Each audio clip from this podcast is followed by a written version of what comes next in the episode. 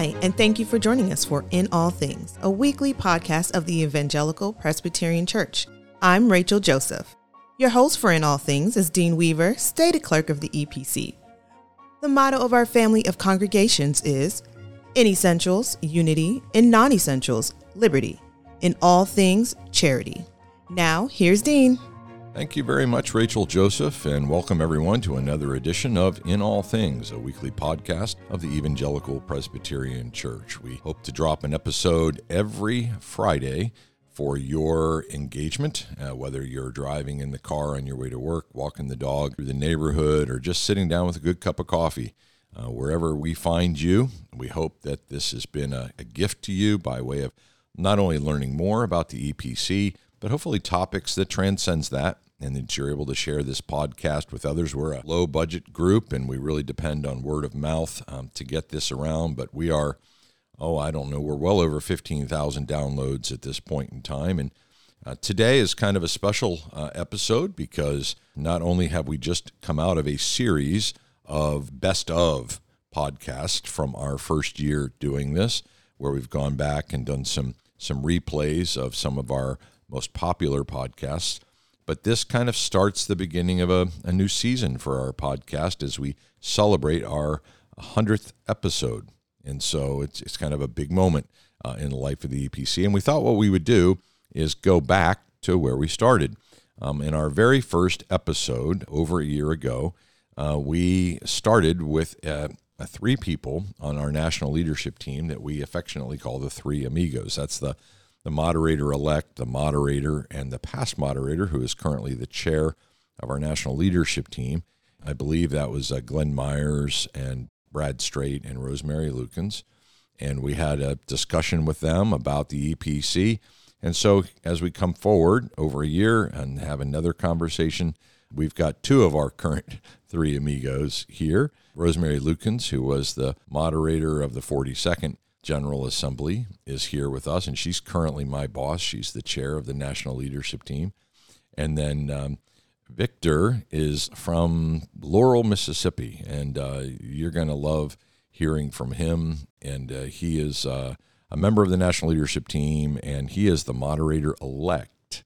Um, and they both have had a long uh, history of serving the Evangelical Presbyterian Church. So, um, Victor and Rosemary, welcome to In All Things. Thank you. Thank you, Dean. All right. Well, it's great to have you both here. And uh, we're going to dig into uh, our conversation, kind of looking back on the last year in the EPC and then looking ahead in just one moment. But before we do, today's episode of In All Things is brought to you by BRI. BRI stands for Benefits Resources, Inc., and that is the wholly owned subsidiary of the EPC that provides for the benefits of our members.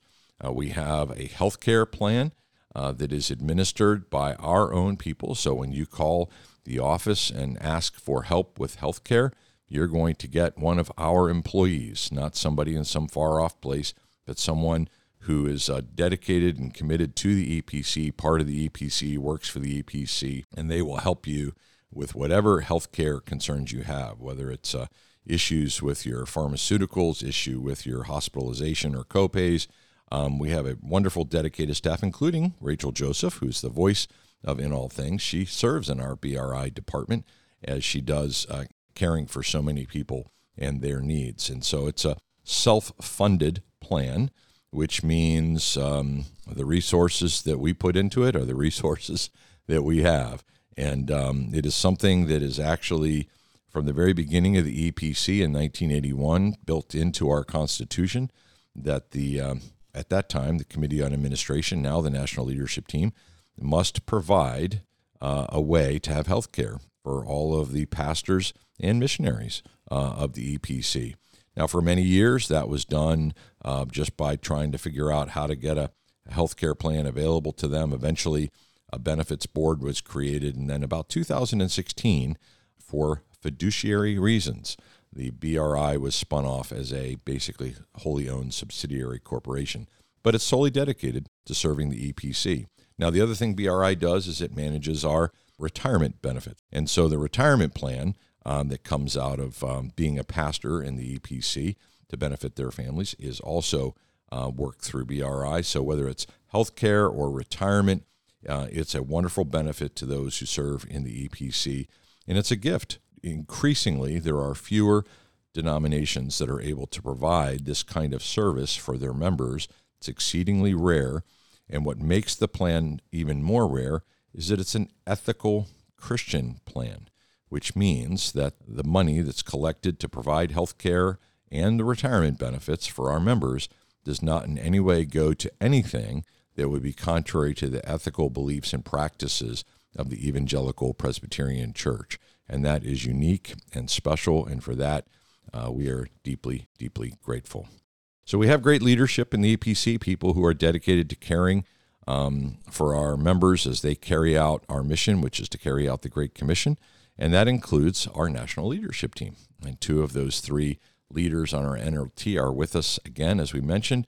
And uh, Rosemary, you were with us um, a year ago, a little more, when we had this conversation. I can't remember the exact date, but when, when this thing started, when we launched this modest little podcast, you were the original first guest. So here you are again at this kind of milestone moment, um, sitting next to this rascal who is, um, you know, about to become the mo- he's the moderator elect, but he'll be the moderator next year. And I think the whole denomination should start praying now for when Victor's the moderator because I just I just don't know what's going to happen. We're going to rename this podcast the Dream Weaver Podcast. You've been waiting all day to say To that. say.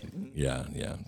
Threatening to bring in a music track to do that at the same time. But so, uh, Rosemary and Victor, let's look back. You, in the last year in the EPC, where have you seen God at work? What are some of the things that, from a, a leadership viewpoint, that you would point out that perhaps our listeners might not be aware of and be helpful to give them some insight into the inner workings of the EPC? So, where have you seen God at work? Oh, it's just been an incredible year being moderator, um, traveling around to different presbyteries, seeing God at work in the synchronization of the way all of this is coming together, the connectionalism of all the presbyteries, getting to see God doing miracles in places that I would never have expected, enjoying presbyteries that are fully functional and healthy.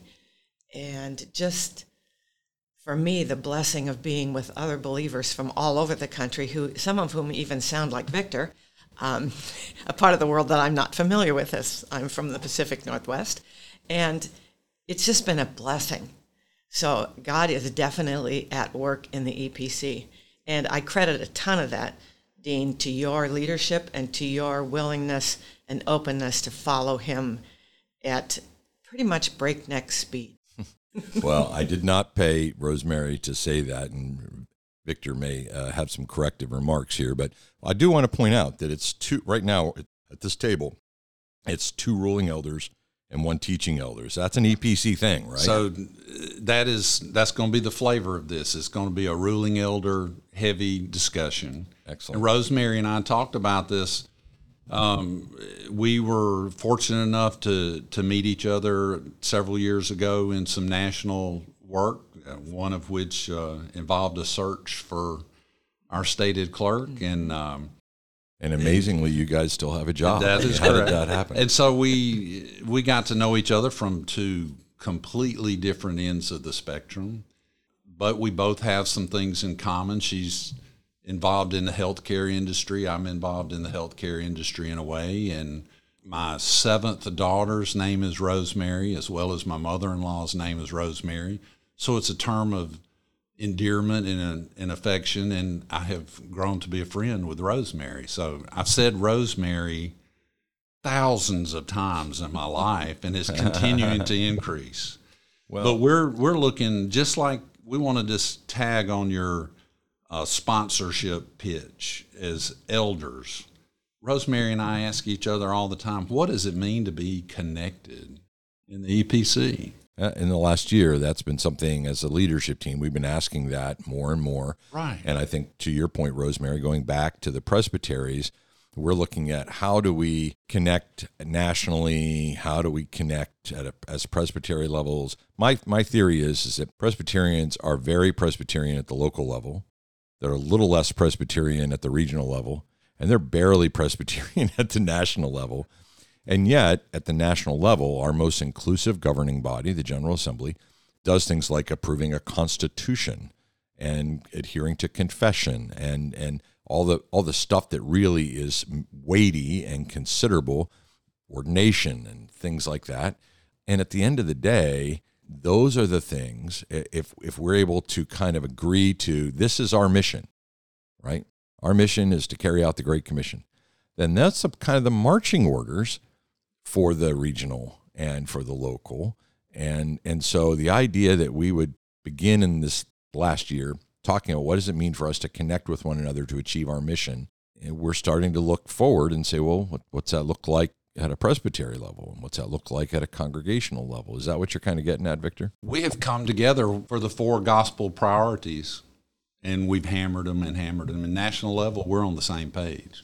What does it look like for multiplication to happen at a presbytery level, at a local congregational level. And that means church planting. We got a guy for you to talk to, Tom Ricks, and he's coming to a presbytery meeting near you. And right now, he's our only sponsor of this podcast. We have a $1 bill in our studio here that Tom gave us. So right now, our low budget podcast has one sponsor. And even though today's episode is brought to you by BRI, eh, they haven't given us any money to say that. So, Rosemary, as you look back on this year's General Assembly, for example, a little different vantage point when you're the outgoing moderator versus the incoming moderator. You get to preach and lead the communion service and all of those things. But how did you see those four gospel priorities coming together at what was really our first gospel priority summit as a part of this year's General Assembly? The whole outline of the General Assembly this year focused on our gospel priorities, and I loved it. And I, I just heard so many positive comments from people about, wow, this is internally done. We have our own experts in the EPC, and they are sharing with us best practice. It was phenomenal. And the breakout sessions were great. People got to ask questions, got engaged with people, other people from across the country who were also interested in the same pieces. I mean, it was just a phenomenal experience. I we have to continue to build on that because that's who we are. We are not necessarily a high price speaker kind of group. We are a group of people who want to connect and get the work done for Jesus.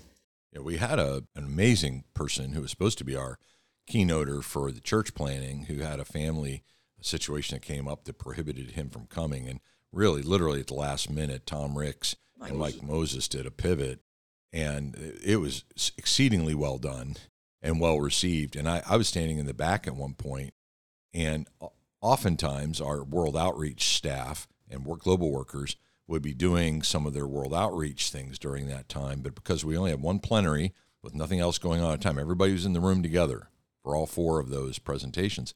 And I was standing in the back, and a number of the world outreach workers heard Mike Moses' presentation, and, and they looked at each other and says, they're talking about the same things we're talking about you know? And for the last year i've been trying to tell the world outreach people you know you guys plant churches but uh, we have a group domestically that plants churches. And i've been saying to tom tom you guys plant churches but we got a group internationally that are planting like you're both planting churches. So two of our four gospel priorities that get after the great commission are basically church planting. So to, to give a glimpse behind the scenes one of the mantras is find where the spirit's moving and go there do the work and we had a hot national speaker lined up that couldn't make it, providentially hindered. Tom Ricks and Mike Moses gets up there, and it changed some people's attitude about church planting. I mean, my hmm. group went home and said, We have got to plant a church. Lake Forest's got it memorialized in the budget. It's going to ongoing multiple church planting, and we want to embrace that. Our presbytery needs to encourage that. If you're not growing, if you're not planting churches, you're missing out on this stream of redemptive history. I, I visited with the Lake Forest family of churches a couple of weeks ago at their 25th anniversary. And I think right now they have planted so far about five. Uh, one of those churches has now gone off and is kind of an independent church, but still very closely related and connected and good working relationship with them. But they're already eyeing up two more. I mean, so the idea of multiplication is just kind of built into their DNA. And I heard you say something, Victor, where you said if you put it in your budget, then the decision on whether to do it or not is gone. You've you've handled that. I don't have to fight for it anymore when it's in the budget. and that's a nice thing. Now it's just a question of where and when and how, not if. so, Dean, Rosemary's right about her assessment of the GA in this new approach. And I want to tell you something that makes it more uh, effective. If you send somebody to GA, you're missing the boat. You send a team to GA, you send your pastor and two elders, and it's easier to bring glimpses of that vision back home to infect the congregation. That's what we want to see. Yeah, and they you have conversations while you're there. You're debriefing things. When you come home, you talk about it. You've covered more ground. You can go to different seminars. It's good to experience it. It's better to experience it with a team. That uh, 10 hour travel home is where you get it all worked out. So, Rosemary, over the last um, year as moderator, you were pretty busy. You were on planes a lot, flying around, visiting our different presbyteries. And one of the things at the national leadership team we've been talking about is how does the kind of collaboration uh, and integration we've seen at the national level, that is to say, what you saw on display at General Assembly this year, which is the four gospel priorities in sync, right? You had Gabriel DeGia from World Outreach introducing Bob Stauffer in Church Health. I mean, you, you saw Bob and Tom helping out with effective biblical leader. Like they were all all in it together, and we see how they're all kind of related because they all get after the Great Commission. And you visiting these presbyteries, what's the next move for us as a denomination in terms of this kind of missional alignment from the General Assembly now what's that look like? Can we move that same kind of alignment to the presbyteries and congregations? And what would be the benefit if that kind of alignment were to go through the entire uh, family of churches that is the EPC? I think we can do that. I'm praying that we do accomplish that. I think that there are presbyteries who are totally on board with everything that we're doing and who are willing to step out and risk changing some of the things that they've been doing to meet best practice. And that's what we've got with all of our leaders in world outreach and church planting and church health. We have best practice. Doesn't mean you have to take the whole thing and swallow the whole pill at once or, you know, that you, it can't be slightly modified. But when you have best practice, why would you not use it? So that's it's to me as a healthcare worker, you know, when you get a prescription, why would you get it and not take it right. if it's going to be helpful for you? And and so that's what I see. I would I really want to see that in every presbytery. I talked about that in all the presbyteries that I visited, um, and I talk about that in our session at Chapel Hill Church in Gig Harbor. It hasn't fully reached our congregation as much as I would like to see. It hasn't penetrated our presbytery to the degree that I would like to see as well. So, I mean, and understandably, the, if you're a member of a congregation, stuff that happens at the General Assembly seems like a world away, seems a little disconnected, or maybe even irrelevant. But we're not a, a top heavy organization, you know, with this huge bloated bureaucracy at the national level. I always tell people we're a lean, mean missional machine, right? And that is, I think we've got 21 people in the Office of the General Assembly. That includes our benefits department and World Outreach. So it, it's not like there's a lot of people uh, in this office space for an entire nationwide and global work uh, that the EPC does. But our motto in the Office of the General Assembly is we're here to serve you. All the resources that flow up quickly flow back down. And they flow back down in, in the sense of resourcing local congregations. Just for an example, if you go into the, the box file online for the church health coordinators, they've got, uh, Bob counted them the other day, 147 resources that they've developed in that box file that when, when a church health coordinator or a coach in a presbytery goes to a congregation to come alongside of them to become a healthy church, that's what our gospel priority of transformation is all about. They've got resources to help them that are really good. In fact, you know uh, from your experience, Rosemary, you work with a great organization called Vital Church. That the work we've done in transitional pastor training, other denominations are looking at that. They're coming to us. Vital Church has looked at that and said, "This is pretty good stuff. I think at our last transitional pastor training, we had pastors from the PCA, from the ARP, from ECO, as well as the EPC coming. And I think we've trained over 300 transitional pastors at this point. So, you know, you got a church in transition, pastor's been there a long time, or maybe they've been through a hard time. It's a great time to stop, evaluate things, take stock of things, and get some seasoned, experienced, trained leadership in to help you navigate that ever important transitional period. So, back to your question why would you not you know make access to these resources that are that are internal? These are epc resources created by epc people for epc churches. And our job is to help get those resources out to the local church because that's where the kingdom of god breaks in. Rosemary's exactly right about that. Let me from my perspective dean the first general assembly i ever attended was in 1979 in another denomination. And in my perspective as a young man, the world was relatively at peace, but that church was in turmoil. And today, and I think Rosemary will agree with this, what we see where we live all over the world, the world is in turmoil, but the EPC is at peace. And that's what we're enjoying. And that's part of our culture. Uh, I, you know, I've enjoyed uh, over the weekend, we had a gospel priorities retreat recently, and I sat down and listened to Bob Stauffer and Tom Ricks, who've been in the EPC, Bob from the very beginning, Tom shortly after. And I sat there and listened to the two of them do kind of a very personal take on Andrew Jumper and Ed Davis, the kind of two founding fathers of the three of the EPC, and their personal relationships with them. And I just could have sat there all day listening to them because I think what we're experiencing today, Victor, is what they planned. It's what they dreamed of. It's what they uh, worked hard for, and we're we're reaping the fruit of of that. And and you know, really, you know, Bob says to me all the time, Dean, there's nothing new under the sun here. Like the EPC hasn't gone off in some new direction, and we haven't sacrificed any of our theology. We have the same Westminster Confession standard of faith. We have the same essentials of faith. Our theological convictions haven't changed one bit. The world around us changed quite a bit. Our convictions haven't changed one bit how we get after ministry and carrying out the Great Commission, well, that's always going to change a little bit because circumstances change. The truth doesn't change. How we apply that truth sometimes does. Well, let's let's shift a little bit because you mentioned earlier, uh, Victor, uh, with uh, Rosemary's background in healthcare and your background working with hospitals and boards. You both have this interest in healthcare, but in the EPC in the National Leadership Team, you also have a real interest in how the wellness of our pastors and our missionaries take place.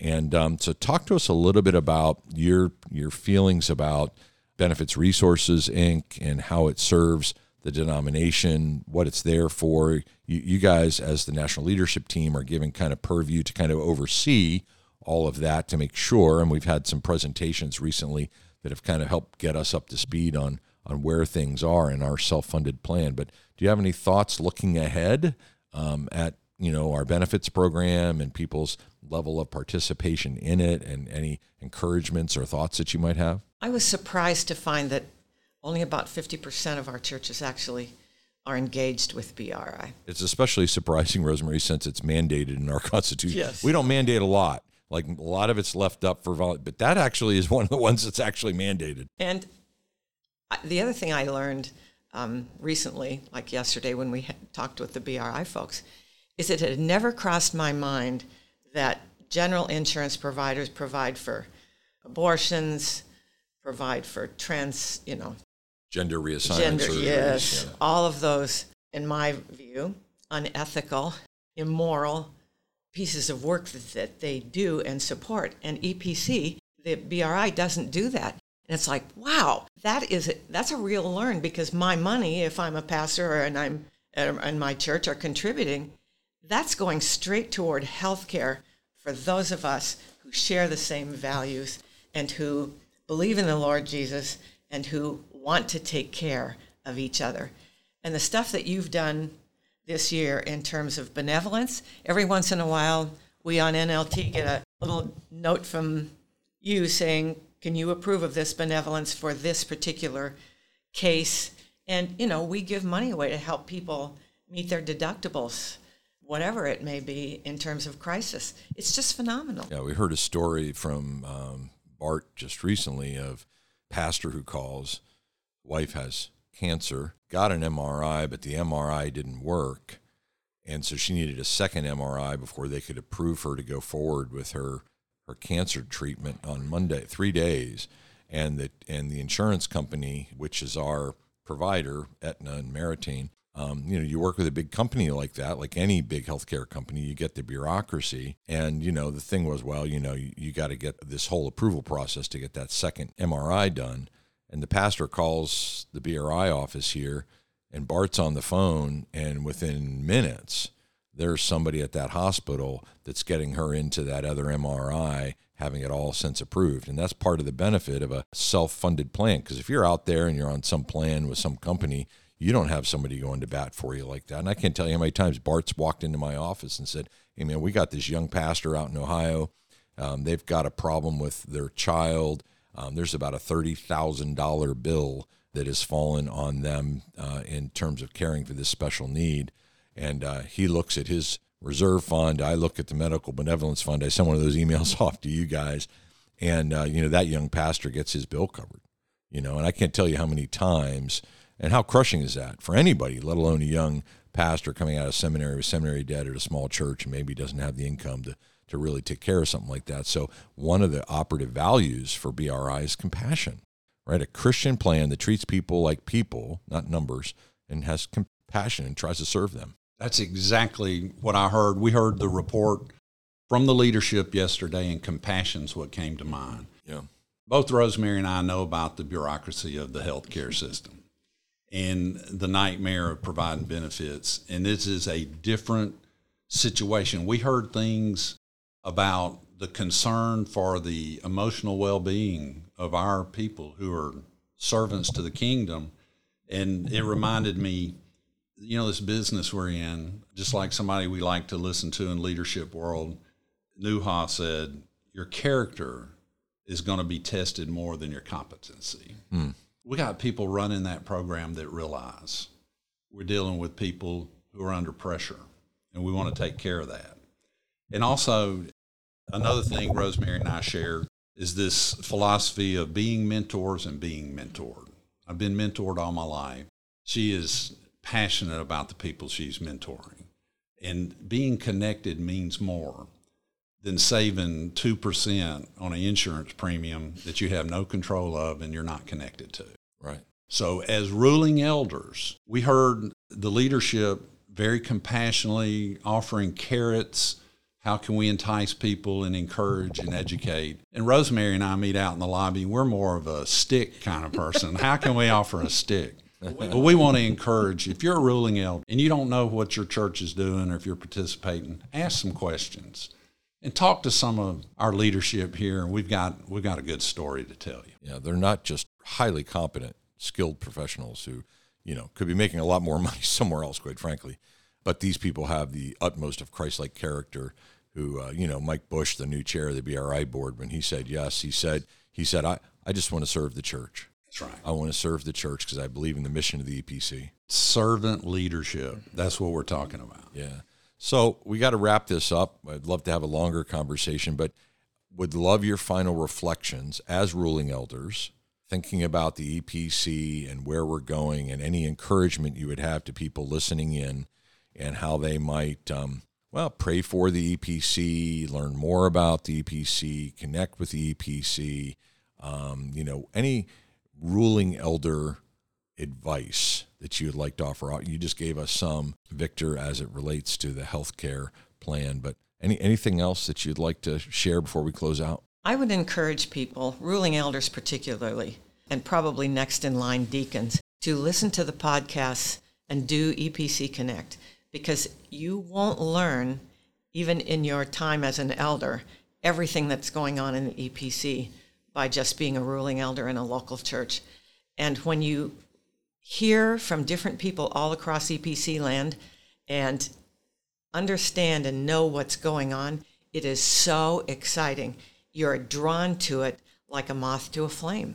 This is this is the breath and the life of EPC and you need to under people need to understand that and gather in and participate, not just come and do their local church thing.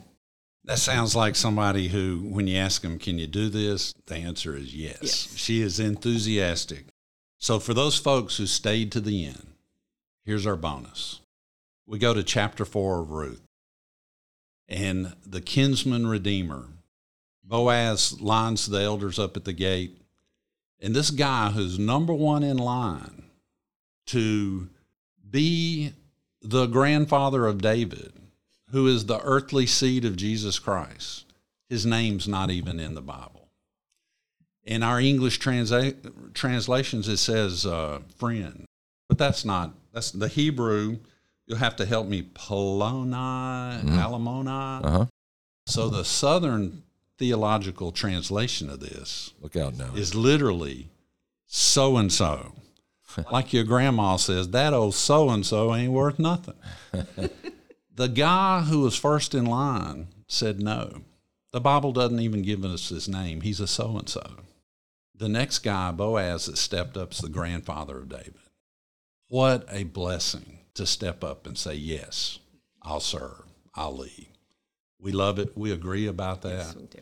Well, I am so appreciative that the two of you have, are not so and so's, that you said yes, that you step up. And Victor Jones and Rosemary Lukens, your names are known in the annals of In All Things, because Rosemary, you're a two timer now. And we're just so grateful that you said yes to serve the EPC. You do it at your presbyteries, you do it at your local congregations, and you do it at the General Assembly, and you see how those things all actually work together. Because at the end of the day, we're better together.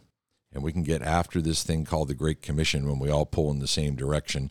And you guys are giving leadership to that. And for that, I and all of the EPC are deeply grateful. Rosemary Lukens, former moderator and chair of the National Leadership Team, Victor Jones, the incoming moderator elect, Presbytery of the Pacific Northwest, Presbytery of Gulf South, Chapel Hill EPC Church, and Westminster EPC Church in Laurel, Mississippi.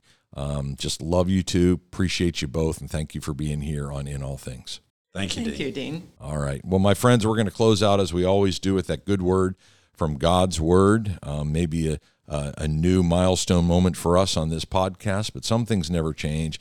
And the Word of God is one of those things that never change. So we come back to where we always do at the end with this good word.